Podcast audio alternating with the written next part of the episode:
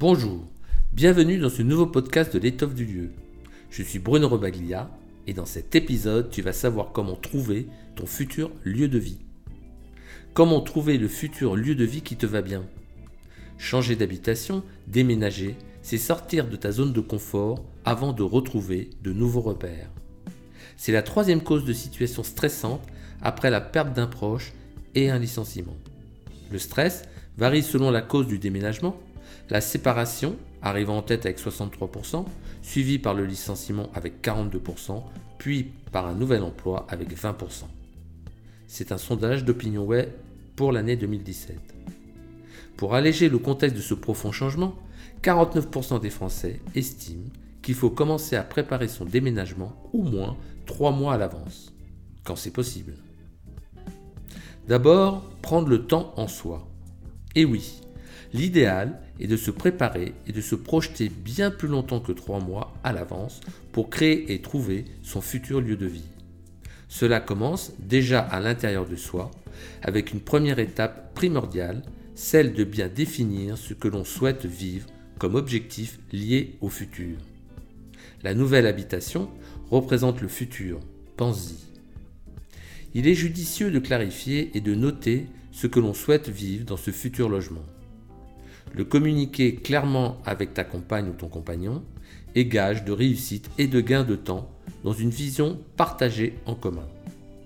Le logement doit être sécurisant et t'accompagner au mieux dans ta nouvelle vie.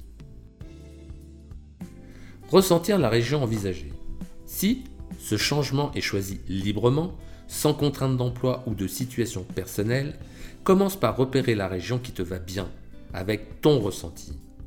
Oublie le raisonnement et les racines familiales, les régions tendances ou les croyances véhiculées par ton entourage, style amis, famille. Fie-toi à toi uniquement.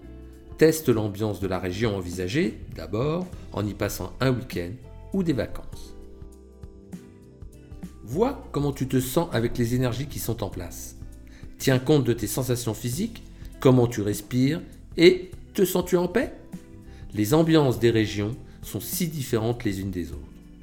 Ainsi, l'est de la France est plus statique, plus yin dit-on en feng shui, en remontant vers le nord, plus yang en descendant vers la Méditerranée. L'ouest est plus mobile et changeant, plus yin vers la Bretagne et plus yang en allant vers l'Espagne, car tout est relatif. Nous le vivons pleinement depuis notre déménagement, passons de l'Est à l'Ouest. Le choix de la ville et du quartier. Regarde ensuite l'emplacement de la ville, où tu veux t'installer, l'environnement général. On regarde la nature, vallons, plaines, cours d'eau, industrie, le quartier qui t'attire. Correspond-il bien à tes critères intérieurs, à ta personnalité? Quelles sont les constructions et les services existants? Commerce, cinéma, église, cimetière, hôpital ou école? Ces bâtiments apportent des échanges et des influences qui peuvent être porteurs ou fatigants.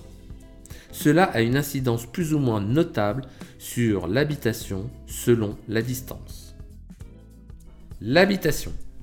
Yes, une visite de logement a déclenché ton intérêt, voire un coup de foudre. Pas d'urgence.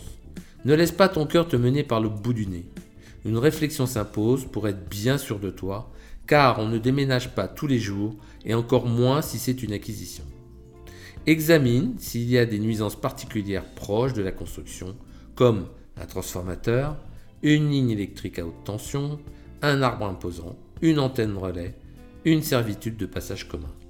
Cela peut créer des situations compliquées, de la fatigue, des tensions et même des problèmes de santé. Bref, un futur pas très drôle.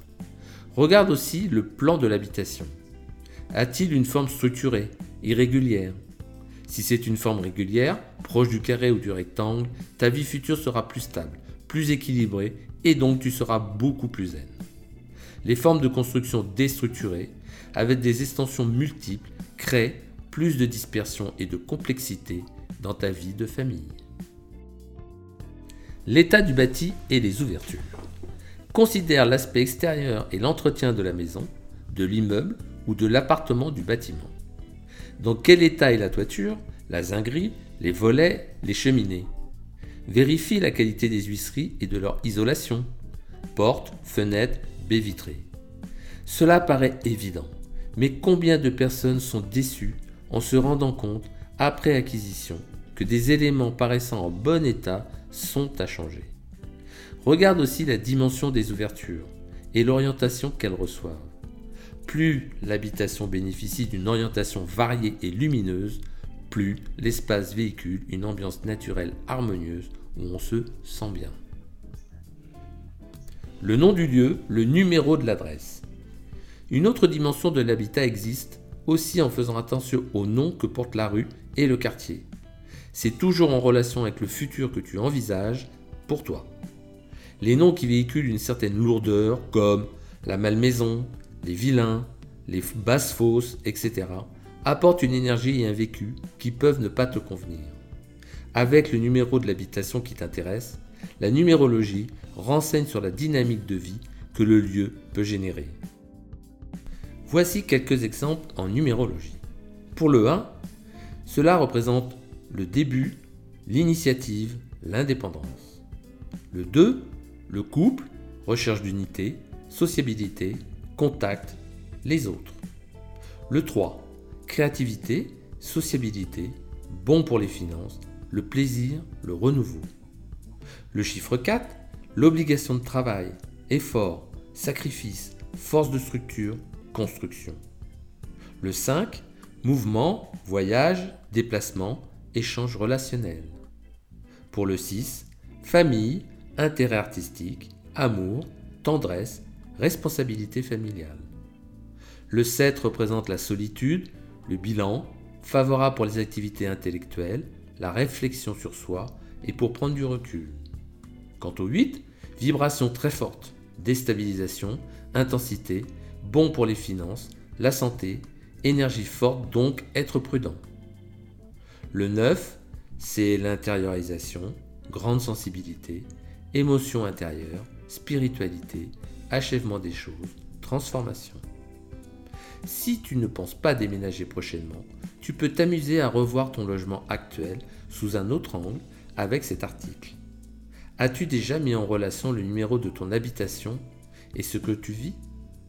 Je te remercie de ton écoute. Si cela t'a plu, laisse-moi une note et un avis juste en dessous ou rends-moi visite sur le blog de l'étoffe du lieu, domaine-maison.com, où un cadeau t'attend, un petit guide ludique pour mieux connaître ton habitat. A très bientôt pour un nouvel épisode. Ciao